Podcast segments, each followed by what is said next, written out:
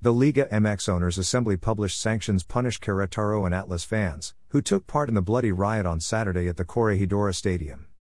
Liga MX President, Mikel Arriola described the sanctions as historic decisions. Yon de Luisa, the Mexican Soccer Federation, FMF, President, condemned the events and announced the immediate sanctions against Club Querétaro. We gave the clubs the right to a hearing. We heard testimonies from stewards and others involved. From the evidence collected, it was proven that there were omissions by the private security company, police officers and Club Querétaro, which was responsible for hiring them, de Luisa said in a press conference. I have been in communication with the presidency of FIFA and CONCACAF.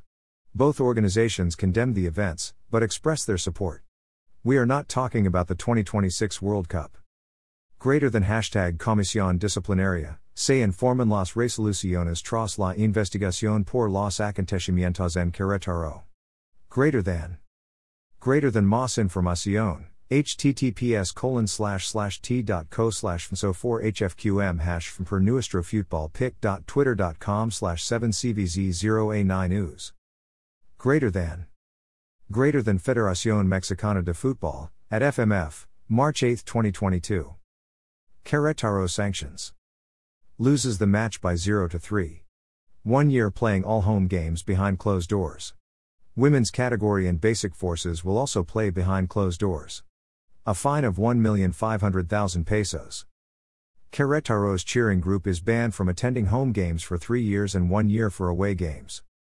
Atlas sanctions. The Atlas cheering group will not attend as visitors for 6 months. When the sanctions are fulfilled, professional soccer will be able to return to Querétaro. Adapted from Marca.